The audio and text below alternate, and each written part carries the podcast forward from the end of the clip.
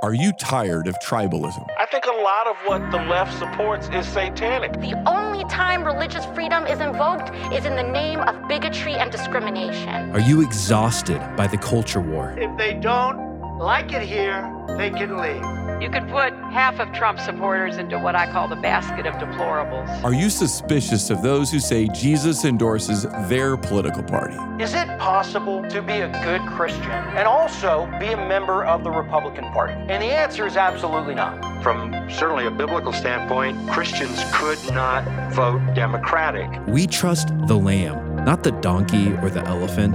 This is the podcast that's too liberal for conservatives and too conservative for liberals. I'm Patrick Miller. And I'm Keith Simon, and we choose truth over tribe. Do you?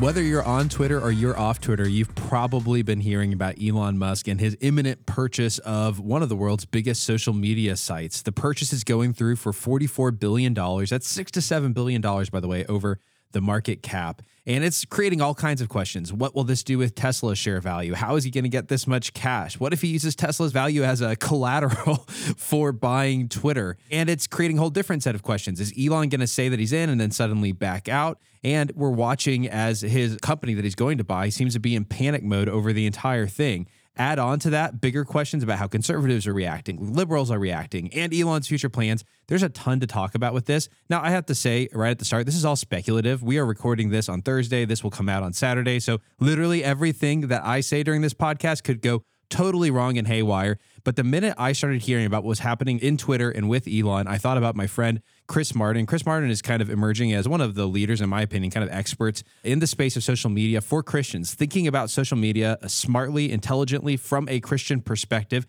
He wrote an excellent book called Terms of Service. I can't recommend it enough. I've given it to lots of people already. But Chris, it's awesome having you on the show. Thanks for being here today. Yeah, thanks for having me, man. Glad to be here and chat about this. It's like you said, very complicated. And as I wrote in my piece earlier this week about it, there's not a whole lot we know other than it will be a very wild ride, regardless of how long or short it may be. It's going to be a wild ride to see what happens. We don't know a whole lot else. I love that you kind of prefaced it like, hey, we're recording this on Thursday, April 28th. By the time this comes out Saturday, I mean, the whole the whole deal could go kaput within five minutes of us signing off here. So who knows yeah. what's going to happen? And it only costs Elon one billion dollars if that happens. You know, right. chump change. Yeah, so just, no big deal. Yeah, I'm in for the ride. I've kind of enjoyed this because it's shown some deep things about the American psyche, or thinking about free speech and how we engage with social media. Yeah, totally. I joked in the piece that I read on Tuesday that so many people have so many opinions about who owns Twitter but if you ask any of them who the majority shareholders of Twitter was like three months ago, they couldn't have told you.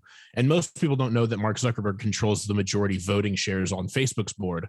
Nobody could tell you who owns the majority shares of Snapchat. It just shows the power of celebrity, in my opinion, like the power of individuals and influencers. That this one person kind of becomes the sole owner, well, first majority shareholder and then sole owner of a company that everybody starts to get very opinionated and passionate and part of that is because power consolidating to one person makes people feel things. And then also, this isn't just some random billionaire that nobody knows anything about. It's one of the most polarizing public figures in the last five to 10 years, I think, especially in the last five or so. Because, you know, he's been in the public eye for a long time, but he hasn't been part of like current event cultural conversation as long as he's been well known he was just nerdy tech engineer guy for a long time. It's only been I want to say in the last five to seven years that he's been kind of a cultural icon, if you will. And it's been interesting to see how fired up people are, either positively or negatively. And yeah, I'm kind of with you. I'm not sure how this is going to shake out, but yeah, I'm here. I got my popcorn. Like I'm interested to watch and see what happens. And I think there is some gravity to it, but I do also think that Elon Musk is a clown. And I don't mean that in like a derogatory way. I mean, he's just a. Oh, you mean clown in the good way? Yeah, I mean, like he's a goofball, but he's a goofball with hundreds of billions of dollars. So it's going to be kind of interesting to see how that plays out. Well, I think what you just said there is actually really fascinating because I'm always asking the question what makes something actual news? What makes something newsworthy? The first newspaper that started, it released one newspaper every month with the caveat that some months there might not be a newspaper because there was no news. So they're operating under the assumption that there's nothing noteworthy happening potentially for two month long periods. And now that we have this giant news cycle and social media, and people have to create something to talk about, someone to talk about, that creates the rise of a celebrity. And this wouldn't even be news. I mean, it would be news. People would care that Twitter is getting purchased, but it wouldn't be this kind of news if it weren't for the fact that a celebrity who also happens to be one of the world's most well known Twitter trolls is now buying Twitter. That's the story, and that's what's making this so newsworthy. Yeah, I mean, it's a story like built by Twitter. Like Elon Musk is a cultural icon because of the platform he's purchasing. Like that's just so meta. And I don't mean the company. Yeah, Elon like, Musk isn't Elon Musk without Twitter. Yeah, right. Yeah he has so many problems with the platforms, but he also clearly loves the platform, which is why he's buying it. A lot of people think he's buying it just because he hates it and he's trying to get his way like a petulant toddler. And I mean, could there be some of that? Maybe. But I think he genuinely loves the platform and wants what's best for the platform. I really think he's brilliant and think that his work with both Tesla and SpaceX in particular are inspiring and fascinating. And every time I watch him talk about those things on any sort of stage, I get really excited. And the futurist in me, the like, I'm not a scientist, but the person who loves space that's always been inside of me. Like I love the SpaceX projects. Like we just launched another crew to the space station a couple days ago at like midnight on Tuesday or Wednesday morning. And like nobody was even talking about that. Oh yeah. We just launched people to the space station, which used to be like national news for a week. we just did it like two or three times in the last few weeks and nobody's even talking about like that's so cool and crazy. So when I see him leading in these ways, which are very much more hardware and engineer and nuts and bolts kind of oriented, part of the reason I'm kind of anti Elon Musk owning Twitter, really the only reason that I'm sure of is that I kind of want him just to devote his gifts to those things, not Twitter. Like being the boss of Twitter, some people have joked is the worst job in the world. Yeah. And kind of. And I think Elon's brain is just so much more wired as I've listened to him talk a lot over the years, so much more wired for Tesla and SpaceX like problems than Twitter like problems. Like, I think there are probably two dozen people in the world who could run Twitter pretty well.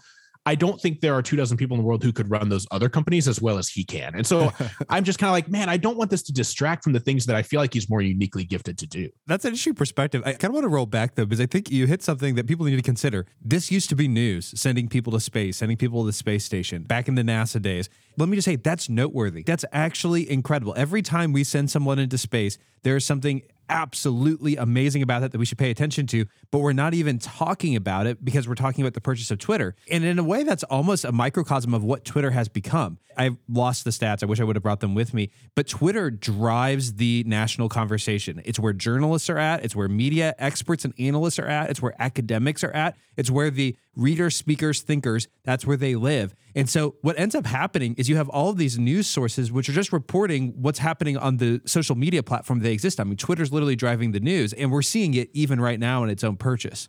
You're exactly right. What we've seen in the last week with the owner founder of SpaceX becoming the owner of Twitter has distracted from the tremendous work of SpaceX. like you said, it's a microcosm of Twitter as an existence a massive inconsequential distraction from much more important and fascinating things. as much as again, I love Twitter, I do also love dogging on it in the same way that I suppose the new owner or perhaps owner of Twitter does. It's crazy. I mean, like they launched people to space. They had their first commercial sending tourists to the space station space flight a couple weeks ago. And by the way, they continue to land these rockets in the Atlantic Ocean and reuse them, which that's insane. And all of this has kind of fallen to the wayside with the purchase of a social media platform that like a fifth of the US population uses, or at least has an account on, let alone uses. Which might be partially to blame for the culture of polarization, tribalism, and outrage, which is dividing yeah. us and fracturing us, which is destroying us. And instead, we're focused on Twitter over SpaceX, which might actually take people to Mars. Yeah, right. And it's a truly amazing feat of humanity. And here we are playing with our action figures in the sandbox. Yeah, I love Twitter. And as much as I like kind of dogging on it here, like I think it's valuable in all kinds of ways, maybe not monetarily because they've never been very good at making money, but culturally. I saw a really good interview on Monday when the transaction went through on CNBC. They had some analyst on, and he was doing a good job. I'm not going to be able to quote him directly, but he was doing a really good job of communicating what I think everybody should be aware of is like, yeah, this is kind of a big deal and that it could mean some significant changes for Twitter if all of the business goes through and all of that happens. It could mean some significant changes for Twitter. And in three or five years, Twitter could look significantly different than it does today. But it also is kind of a circus and it's kind of a very nichey social media platform. It is like 115th the significance of Facebook Meta. Twitter is like a chihuahua we were talking about dogs before we pressed record. Twitter's like a chihuahua. Like its bark is so much bigger than its actual bite or influence or power. Twitter is so much more culturally relevant than it is broadly relevant. And that's because, like you said, the people who use it are the people who like to hear themselves talk and the people who lead culturally or whatever else.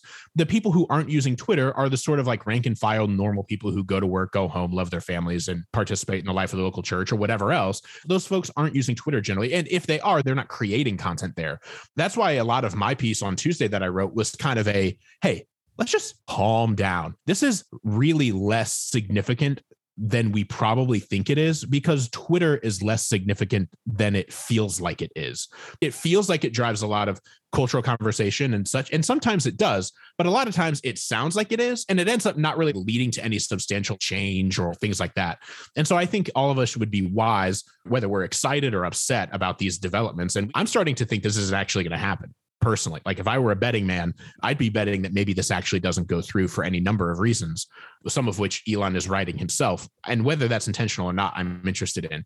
But I just think we should all kind of step back and take a deep breath and maybe not think about this as we go about our daily lives because it's probably not as significant as we think. So let's do a little bit of analysis on the situation itself. We've already acknowledged in some senses this is overblown. And yet here we are, or at least I am, because I asked you to come on here, participating in the media circus that is Elon Musk purchasing Twitter. I do want to analyze some of the things he said, though, and I want to start with some of the changes that he's proposing should be made to Twitter. It's three things. I want to talk about each of them, but let me just set them up really quick. Number one, he talked about making Twitter's algorithm open source.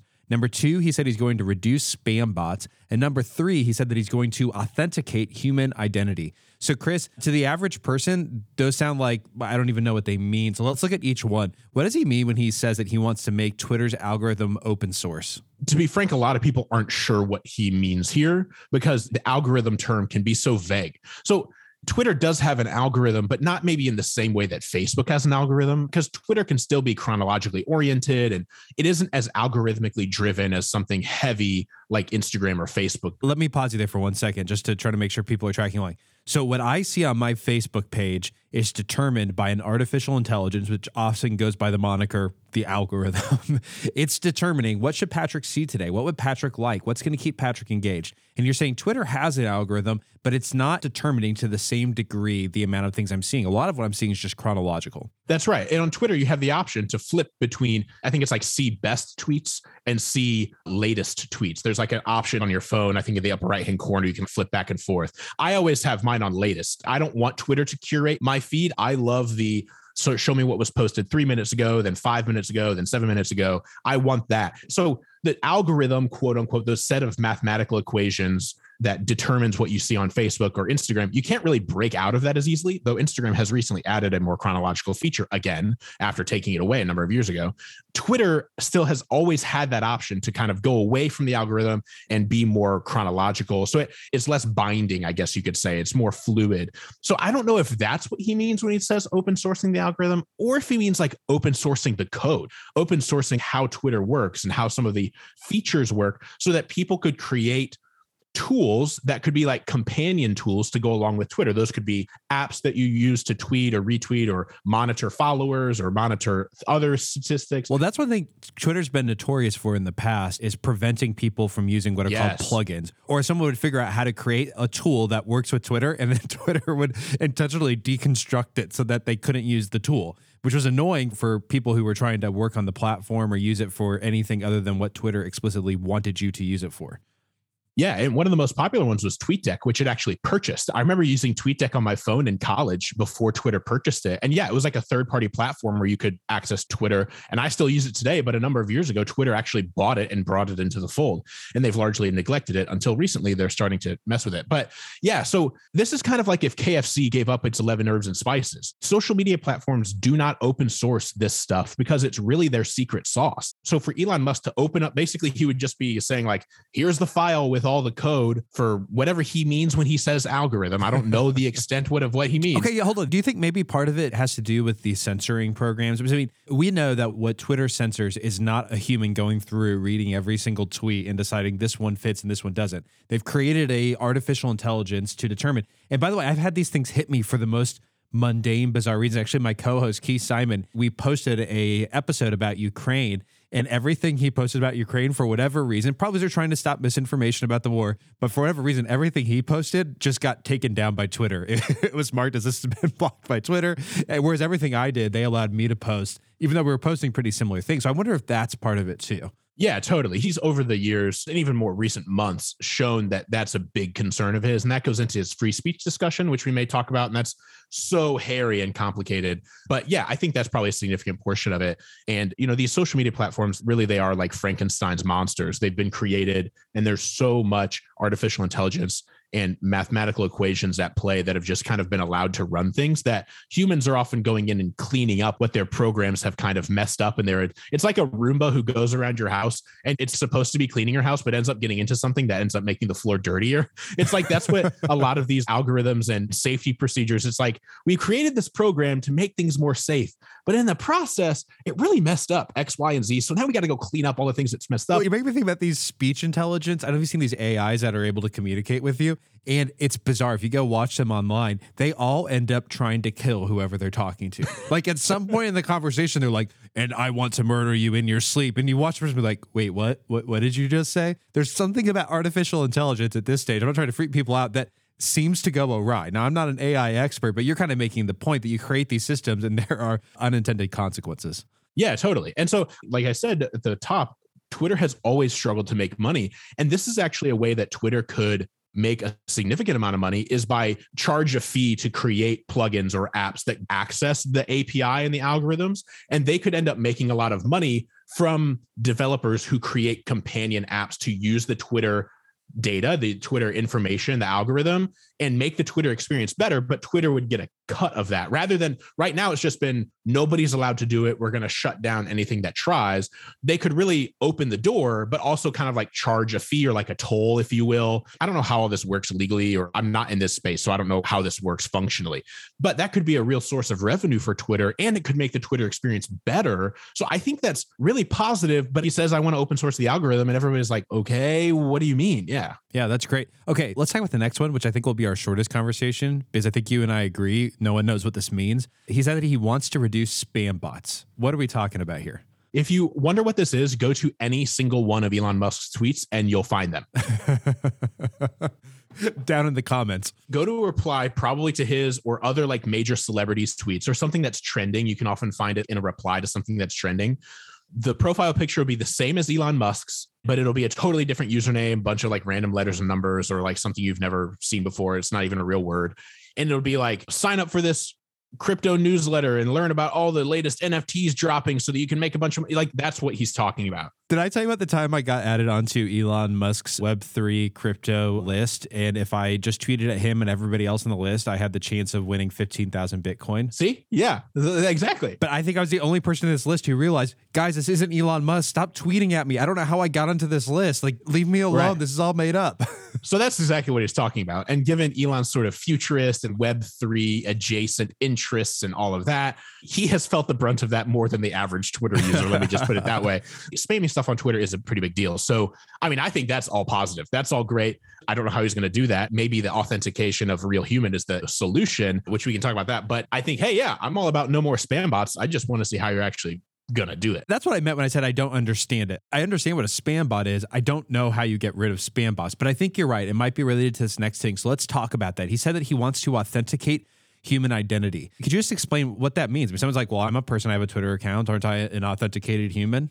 Yet again, this sounds like it could be a good idea, but I think a lot of people are like, well, what do you mean, Elon Musk? When you say authenticate a human behind a Twitter account, are we all going to have to submit our driver's license numbers to get a Twitter account, a social security number? Surely not. How are you going to authenticate a human? Like, you're not just going to add a CAPTCHA, are you? I mean, that's how Facebook does it. What you just said is how Facebook does it. So we've had to go through this multiple times where we've had to send in one person not only to send multiple forms like a passport, a driver's license, eventually had to get a notarized form to confirm their identity to Facebook. Now, let me say what I appreciated about that though. It was Facebook's way of making sure that we weren't some troll farm run out of Kosovo or Iran or China or Russia or wherever else. I appreciate they were doing their due diligence to make sure that we weren't using our ad spend to go spread misinformation. They did that because they stepped in it big time in 2015, 2016. So, yeah, Facebook does that for ads, especially ads that could be political. You need to submit all that information, but they don't do it for profiles, right? Like, you don't need to submit your driver's license to just create a yep. Facebook profile. They've tried to make it so you can't just put like random letters and numbers and first and last name. Like somehow they've figured out what a first and last name actually look like. And so if you're going to go create a new Facebook profile today,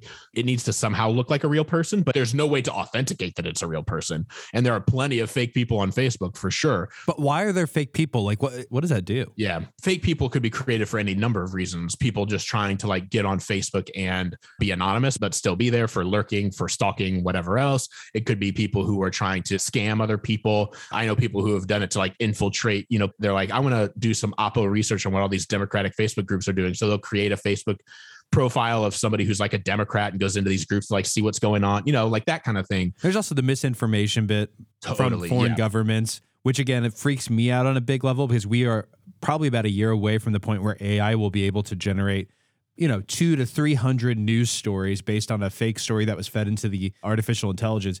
And if you can create fake accounts, I do worry that you're going to have all of these fake accounts spreading hundreds of stories that look real because they've been corroborated by so many different people. And they can just do this over and over and over again through the AI. And that's obviously another major thing. You know, I've talked about this. I mean, 19 of the top 20 Christian Facebook pages are run by foreign troll farms.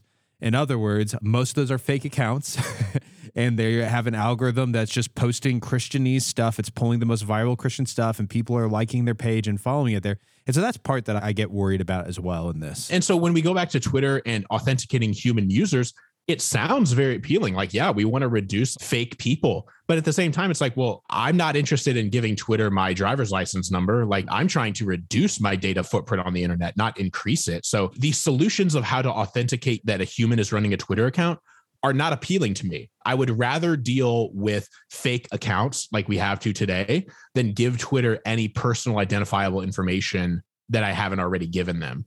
That's the stuff that you would not want to be leaked by your credit card company, kind of a thing. I was just going to ask you do you think because Elon Musk is kind of Web3 adjacent and we're still really early, I have wondered if they might instigate some sort of blockchain type technology where you would be able to authenticate your identity on the blockchain in a way that's safe and protected, totally anonymous, but using their systems, they would be able to determine this was real. And you'd be able to kind of store your data inside of this lockbox on the blockchain, if you will. I do wonder. I mean, Twitter's already moving a little bit into this space by allowing you to use NFTs as your profile picture. Now, they're not doing any writing on and off the chain, so they haven't gone that far yet. But I wonder if that's a possibility where, you know, patrickmiller.eth is now the place where I can authenticate my identity. I, I realize the big roadblock there is this hasn't been adopted widely enough by the population for them to be able to roll it out.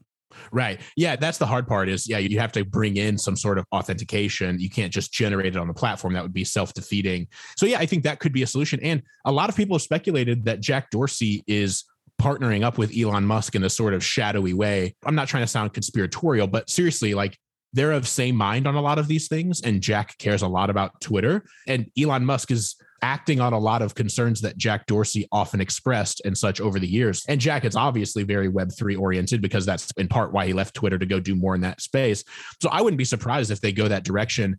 I just think that authenticating real humans could be good if executed well and it remains to be seen if it will be executed well and we'll just have to see how it goes I think you brought some good points I hadn't really considered. I'm so used to having my information and data taken by big tech companies. I'm numbed to it. It doesn't even bother me anymore. But I think you're asking a great question. You know, they already have everything. Do I really want to give them the rare few things that I can identify myself with now that they don't already have?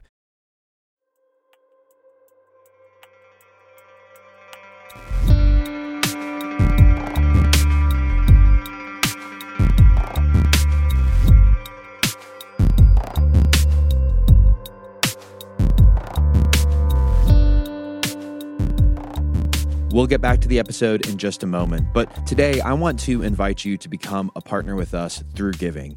If you enjoy this podcast and God is using it to change your heart and make you more like Him, I hope that you will partner with us. If you've heard the stories of lives that have been changed, marriages that have been reconciled, church families that have been brought back together, that were divided by political tribalism, and you want to hear more stories like that, Again, I hope you'll partner with us by giving. Of course, I wish we could pull off a podcast without any cost, but running these things can be expensive. And your partnership in ministry with us goes a long way towards making Truth Over Tribe sustainable in the long term. If you want to give, click the link in our show notes, or you can go to choosetruthovertribe.com slash give. That's choosetruthovertribe.com slash give. I hope you'll partner with us in this gospel centered ministry to glorify Jesus by fighting tribalism in our churches, in our communities, and in our families.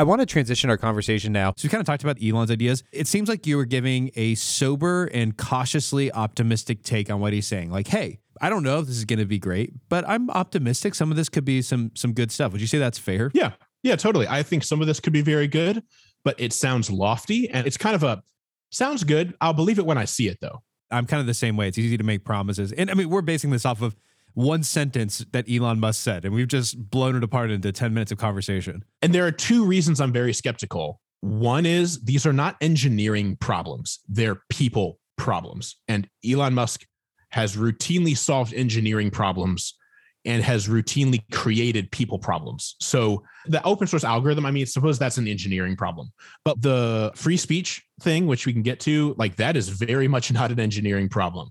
The authenticating people, that is not an engineering problem because you have to convince people to somehow give you information that authenticates their identity. And the bots problem could be an engineering problem, but again, you're trying to figure out if they're real or not. And that requires some sort of people interaction. So I'm not sure that he is the person to solve these, which means, okay, well, he has just had to get the right people in place, which perhaps he could. However, he's going to have to either really clean house or really go in the opposite direction that he has been going and win the current employees of Twitter to his side. And that I think is perhaps if this all goes through, which I remain skeptical of, if this all goes through, I think his biggest obstacle may be to actually get the people of Twitter who work there on his team or to kick them out and then hire new ones would be very expensive because they all make a lot of money. And if you're going to fire them, you're going to have to pay them. And so that might be part of why he's going after some of them publicly is just to get them to quit. Okay, so let's change to the reaction. You were talking about the reaction inside of Twitter, and I don't want to focus so much on that. I want to focus on the reaction of the right and the left and how this is just another example of the culture war playing itself out. So, so I want to ask two questions. It's going to be the same one, which is why each side is responding the way. So let's start with the right. Why are people on the right declaring this the year of the Lord's favor?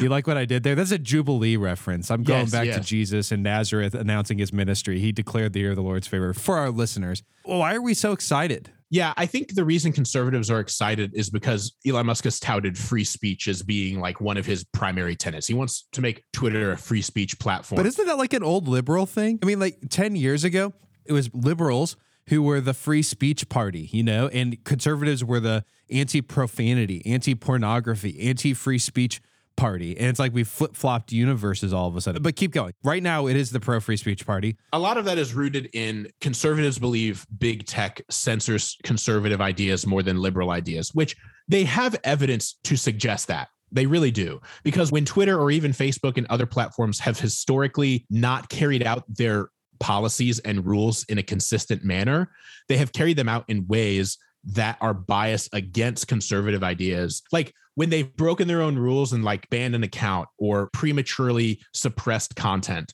they usually have done that toward more conservative related content that they are posting and sharing more than toward liberal. So, like one that everybody gets fired up about is some New York Post Hunter Biden story, like his laptop or whatever. This is from a number of months ago or even year, years ago. I forget. Yeah, this is was. October of last year, right before the election happens. The month before, they shut down the New York Post account so they can't advertise this story about Hunter Biden's laptop because they said it was fake news. It wasn't real. That's right. And perhaps it was, but Twitter was taking some really unique action in that way. And so, what a lot of conservatives who have been more interested in Hunter Biden's laptop than the slaughter of thousands of people in Ukraine, for instance, are really fired up about is they're like, this is justice for the suppression of that kind of stuff, like that kind of content. And Elon Musk is going to set all this right. And maybe he'll get President Trump to get back on Twitter. And maybe we'll get to use this platform and be able to speak our minds and say whatever we want to say. And so that's why conservatives are very excited because Elon Musk is touting Twitter as a free speech platform, not because there's some pro transgenderism article that got suppressed that he's trying to advocate for,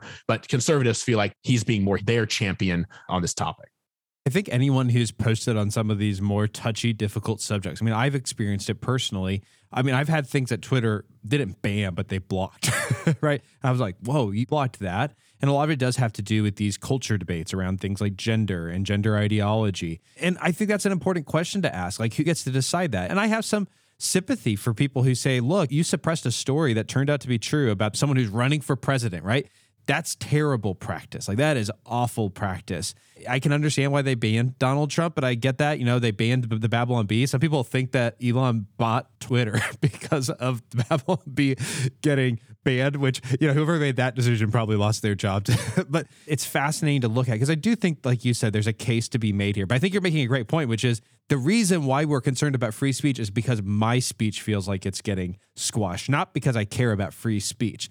So let's switch sides really quick and talk about what I can only describe as histrionics. I mean, just absolute mind bending. People's worlds are breaking. The apocalypse has come. It's the end of days for progressives on the left. I'm going to read a few quotes here just to show. This is an MSNBC host. This is what he said. He said that Musk might secretly ban one party's candidate and turn down the reach of their stuff and turn up the reach of something else. And the rest of us might not find out until after the election.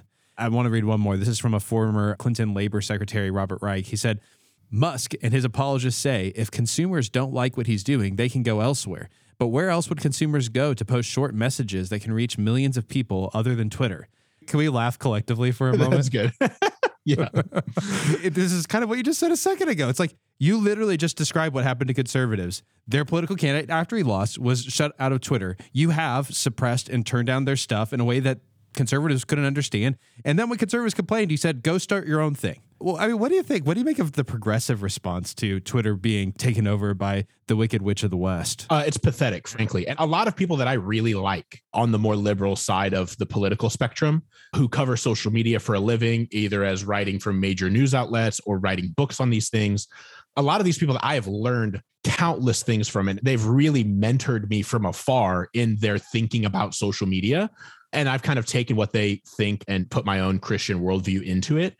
A lot of them are the ones who have been losing their minds, and I've just been kind of sad for them. I really think it's not as bad as maybe they feel it is. And I think it reveals all kinds of things about the nature of our hearts if we're losing our minds over who owns our pet social media platform. And I think part of this is I wrote in my piece on Tuesday that for a lot of these folks, like the liberal journalists that I follow who cover social media, and I'm not saying all journalists are liberals, I'm saying the ones that I follow are liberal. They would identify as that, progressive even, and they've been losing their minds. For them, it's like Elon Musk is the richest person in the world, arch capitalist, troll who went on Joe Rogan's podcast. And like, I think I'm putting words in their mouth and they would probably like hate me for this, but I think a lot of progressives hate Elon Musk with the burning passion of a thousand suns because they really, really, really want to like him and they love so much about him. He's pro climate change. He's he's fighting climate yeah, change. he's fighting climate change with like three companies. He has an electric car company that's changing the world and how we think about electric cars. He smoked weed on Joe Rogan's podcast, but take Joe Rogan out of it. I feel like he's everything a progressive would like except well, that, you know, he has to have a progressive sexual ethic. He's probably progressive right. on issues like abortion. He's yeah. probably, I mean, you just have to imagine all these things are the case. Totally. But he's a troll that sides more with the sort of like libertarian Joe Rogan, Tim Pool. Like, I don't think he's probably any sort of fan of Donald Trump, but he's more likely to be sympathetic with the sort of anarchist kind of down with the establishment kind of vibe that comes with that than he is with the progressive side of things. And so it's like part of me thinks like a lot of these liberal folks who are losing their minds, they really want to like so much about him, but they're like, how could he betray us or that kind of thing? And again, a lot of them would be self-identifying socialists, like huge Bernie fans, that kind of thing. And I mean, Elon Musk is just the antithesis of that. I mean, he's the arch capitalist nemesis, real life Tony Stark, right? I mean, he's everything that isn't that. You know, it's interesting. I mean, we'll see what happens. I mean, it's obvious that the right doesn't like a left leaning Twitter that has left leaning algorithms that determine what can and can be seen at certain times. And now we're worried about the opposite, right? That he's going to create a right leaning Twitter that is going to maybe ban or block some left leaning perspectives. What I find so fascinating in this analysis, like everything you just said about the human heart, is to me, the bottom of this all, the histrionics and the celebration really is a gross love of power. We're living in a post truth culture where we don't trust anyone anymore. We don't trust the New York Times. We don't trust the Washington Post. We don't trust the Washington Times. No one is trusted anymore. We've lost all trust in all of our institutions. And now all that matters is what my tribe says. And in a post truth culture, all that matters is power. Whoever has the mic gets to be right. Whoever can drive the conversation gets to be right. And I think we're seeing the left freak out because they've had so much of the mic. They've had so much power for so long and we're seeing the right jubilate because, yeah, now's our time. It's like, let's get out our hand because we're ready to smash down what they built. This is speaking to like these deep down heart issues of I want to be in control. I want to have the power. I want to destroy my enemies. And so it does make me wonder, like, as Christians, how do you think we should be responding, whether we're on the right or the left? First of all, I'll say what I said in my piece and I mentioned briefly earlier. I think we should all calm down, take a breath, take a step back, and again recognize that this does not mean everything we probably think it means, whether we're very happy or whether we're very sad. Elon Musk is probably not the free speech savior of the right that everyone maybe thinks he is. And he's probably not going to make life miserable for liberals on Twitter as much as they think he is. And so I think everyone should just chill. And I, again, remain skeptical that the deal will even finish. So we'll see if any of this even ends up being relevant at all.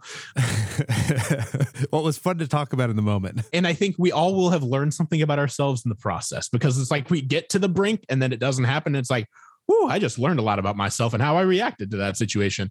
I wrote in my piece, and this was kind of a part of it that I think a lot of people thought was helpful, is that it's amazing to me how much we care about who owns social media platforms, but we don't even realize that social media platforms own us and own our content. And I don't think the reason we lose our minds when Elon Musk buys Twitter is because we're like, oh man, Twitter has taken up too much role in my life. And now that Elon Musk has purchased it, he has so much more control over my life than I ever thought he would. I don't think we have that level of thinking. I think we just like either love or hate Elon Musk and then that makes us respond. I think a lot of us underestimate the impact of social media in our lives, underestimate the ways that it's woven itself into our hearts, our souls, how we think about ourselves, that it's so poisoned us. Like, you know, you're on Twitter too much if you have a stronger response to who buys Twitter than you do a care in the world of how Twitter might be changing how you think about how to love your neighbor. I saw so much hysteria from my conservative people I follow on Twitter, Christians and more progressive ones, that I'm like, man, imagine if you devoted this much thought and energy to like how these platforms are shaping you and how they're changing how you think about yourself and how you think about value and human worth and people with whom you disagree. Imagine if you spent this much time and effort thinking about how this platform, Twitter, has caused you to dehumanize people with whom you disagree. But instead of reflecting on that, you've just decided to dehumanize the person who now owns the platform. I write and speak and talk about social media, not all tech, not all AI, and all these different things. Social media is really my thing. And as I've written about it and talked with people about it on podcasts like this or just conversation, there are 150 topics at any time that could come up, whether it's content that's being suppressed or people who have been banned or whatever. And those topics are brought up so much more frequently than the more abstract ones like man, I feel like Instagram is really giving me like bad body image sense here. Like I really feel like it's affecting the way I think about myself and my body. And I just think Elon Musk buying Twitter is yet another wonderful and convenient distraction for us to opine about and whine about and be happy about.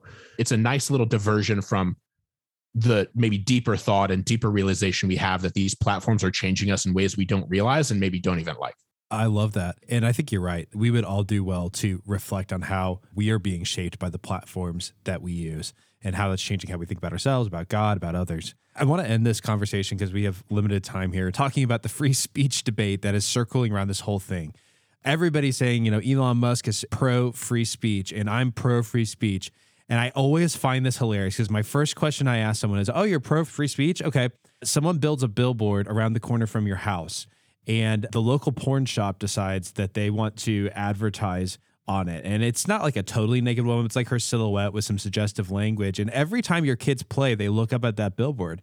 Are you still free speech? Just out of curiosity. So let's just start there and say, what are the problems with this idea, this absolutist idea of free speech? It's totally vague.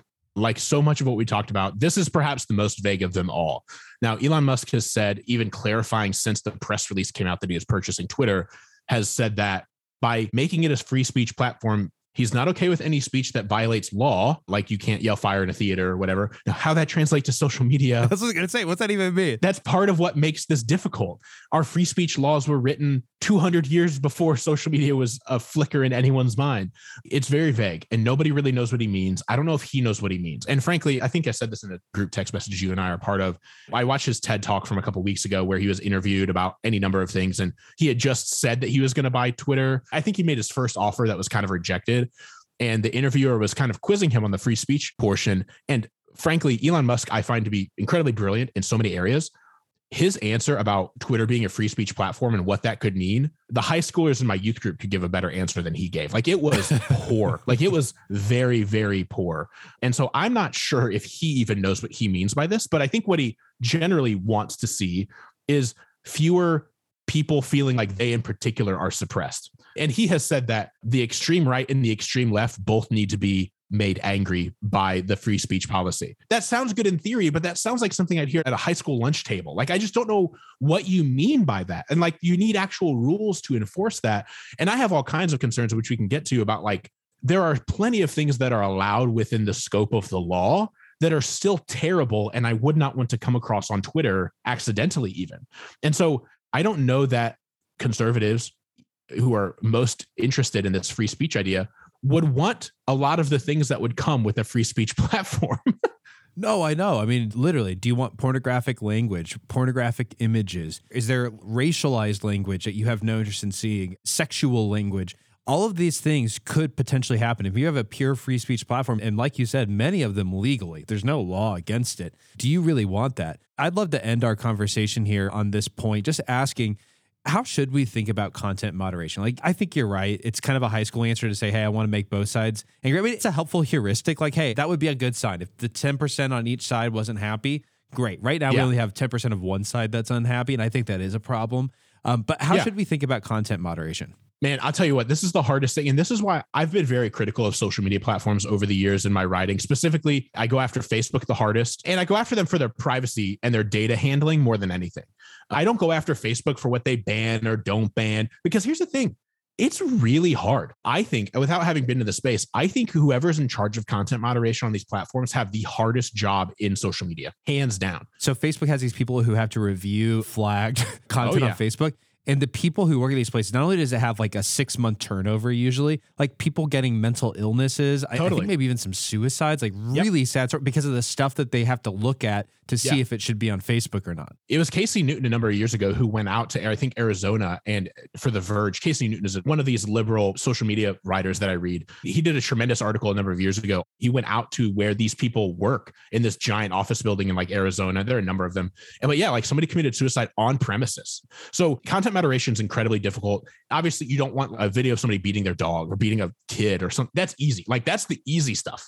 Now somebody still has to like go on and review it it's not all human some of it's ai but sometimes a human has to confirm it or whatever obviously like that's the stuff that everybody's like yeah none of that but there's a lot of blurry lines on what should and shouldn't be allowed a lot of people when they got mad about donald trump being banned from twitter are like there are genocidal world leaders who are still on twitter how does the president of the united states get banned and i'm like well i'm not saying i agree with this but here's why you can be a murderer and just tweet out your favorite song lyrics every day and never be banned from twitter and you can be the president of the United States who perhaps has a pristine record in all things moral. But then on Twitter, you threaten that you're going to bomb Russia. Well, threatening to bomb a country would fall against Twitter's policy for content moderation, and you would have your account suspended or like have a strike put on your account because you broke the rules within Twitter. But being a murderer isn't against Twitter's rules. It can't be you don't want social media platforms to start allowing people on or off their platform based on what they do and who they are off platform. Some people may say that they want that, but you don't want that because then you have social media platforms policing people off platform. And it's like, actually, we had to close your Facebook page down because you lied on your taxes. So I think content moderation should stay on platform. And I think it's incredibly difficult. And I think we should, frankly, give a little bit more grace because so much of it is gray. And so that's why I try not to be hypercritical of platforms when they get this wrong. I mean, I think that's a really fair perspective. And I'm probably even more in the advertising space at times than you are. That's part of my job. And all this to say, I've experienced what it's like. I've now had this happen on two different occasions where we've lost our ability to advertise anything, which on a lot of these platforms, that's your only way you're going to get in front of people because they've designed the platform to make people like us have to pay. That's how they make money, right? People don't realize it's like, well, if you're us, if you're running something like what we're doing, that's what you have to do. And so I feel sympathy for people who are saying, hey, why are my views? I can see this other person talking about the exact same topic, but they're talking about it from a progressive perspective or they're using the right language in the right way. And I'm not even trying to be incendiary, right? I'm not some far right satire magazine like Babylon Bee. I can't get my stuff up online. And that's frustrating. It's disappointing. And so I do think that there's a valid concern around content moderation. And yet I hear what you're saying, and I totally agree. I think this job is way harder than we realize it is. And if you actually start thinking through how you would do it if you had to do it, you start to realize the nub of the issue. So, Chris, thanks so much for being on the show today. I know you're running up against a time block here. It's been really fun talking to you. Any last thoughts before you hop off? Not really. Thanks for having me. I think this is a really interesting discussion. And I think we're going to plan to talk a little bit more social media and such and content moderation. Gosh, we could talk about that forever because it's just such a hard topic and complex issue. And I think Elon Musk buying Twitter, I won't be surprised if even by the time this airs in like two days, if somehow the deal falls through. And I bet if that happened, we'd find out because Elon Musk just tweets out, I decided not to buy Twitter or something like it would be just some crazy thing like that. But you know, we'll see what happens. And maybe he'll buy it and maybe it'll be wild. And who knows? But uh, it's already been a wild ride. It will continue to be. Like you said, I'm hopeful, skeptical. It's like you know a politician running for office. It's like, man, that all sounds like a good idea, but how's that going to work? And how's that going to work? And so it'll be fun to see. But it's never a dull time in social media world, and this is perhaps one of the more interesting things that had happened. We'll have our popcorn out. We'll enjoy it together. Chris, would you mind praying for our audience just to close us down? Sure. Father, thank you for this time together. Thank you for Patrick and uh, his team, everybody working on this podcast. Lord, I pray that however we use social media, whether we're a casual lurker, a passive, you know, passive user, or someone who uses it for their job, or you know, tries to sell things on it, or or make a living off of it, or try to use our gifts that you've given us to serve people. But I pray whatever our relationship is with social media, I pray that it would come nowhere near distracting our from our relationship with you. Uh, and I just pray that you would help us to have a calm mind about these things and, and not help us to freak out or or get super happy or super sad. Who owns a social media platform really shouldn't make our days or ruin our days, Lord. And I just pray that you would help us have the wisdom to see the foolishness in that and help us always to cling to you and your word and our call to follow your son Jesus in everything we do before we worry about things like this, Lord. So make sure we just prioritize appropriately and and care about what you want us to care about and lead us to use social media in a way that glorifies you and tells others about you so we can be a light in, in what can be a very dark world. So would help us not contribute to the darkness, but help us shine a light in some of the darkest places. And Lord, I pray for Elon Musk. I pray for uh, Twitter employees who just wonder what the next days and weeks of their lives are going to look like. And Lord, I just pray that you would give them all peace and comfort and give them all wisdom as they try to figure out what's what's next. And and Lord, we trust you to uh, to lead us in the way we should go, even if it may be a bit rocky as we go. Thank you, Lord, for everything. In Jesus' name, Amen. Amen. Thanks for listening. If you found this podcast helpful, make sure to subscribe and leave a review. And make sure it's at least five stars. Stop. No, just be honest. Reviews help other people find us. okay, okay. At the very least, you can share today's episode. Maybe put it on your social, your favorite text chain. And if you didn't like this episode, awesome. Tell us why you disagree on Twitter at truthovertribe underscore. We might even share your thoughts in an upcoming newsletter.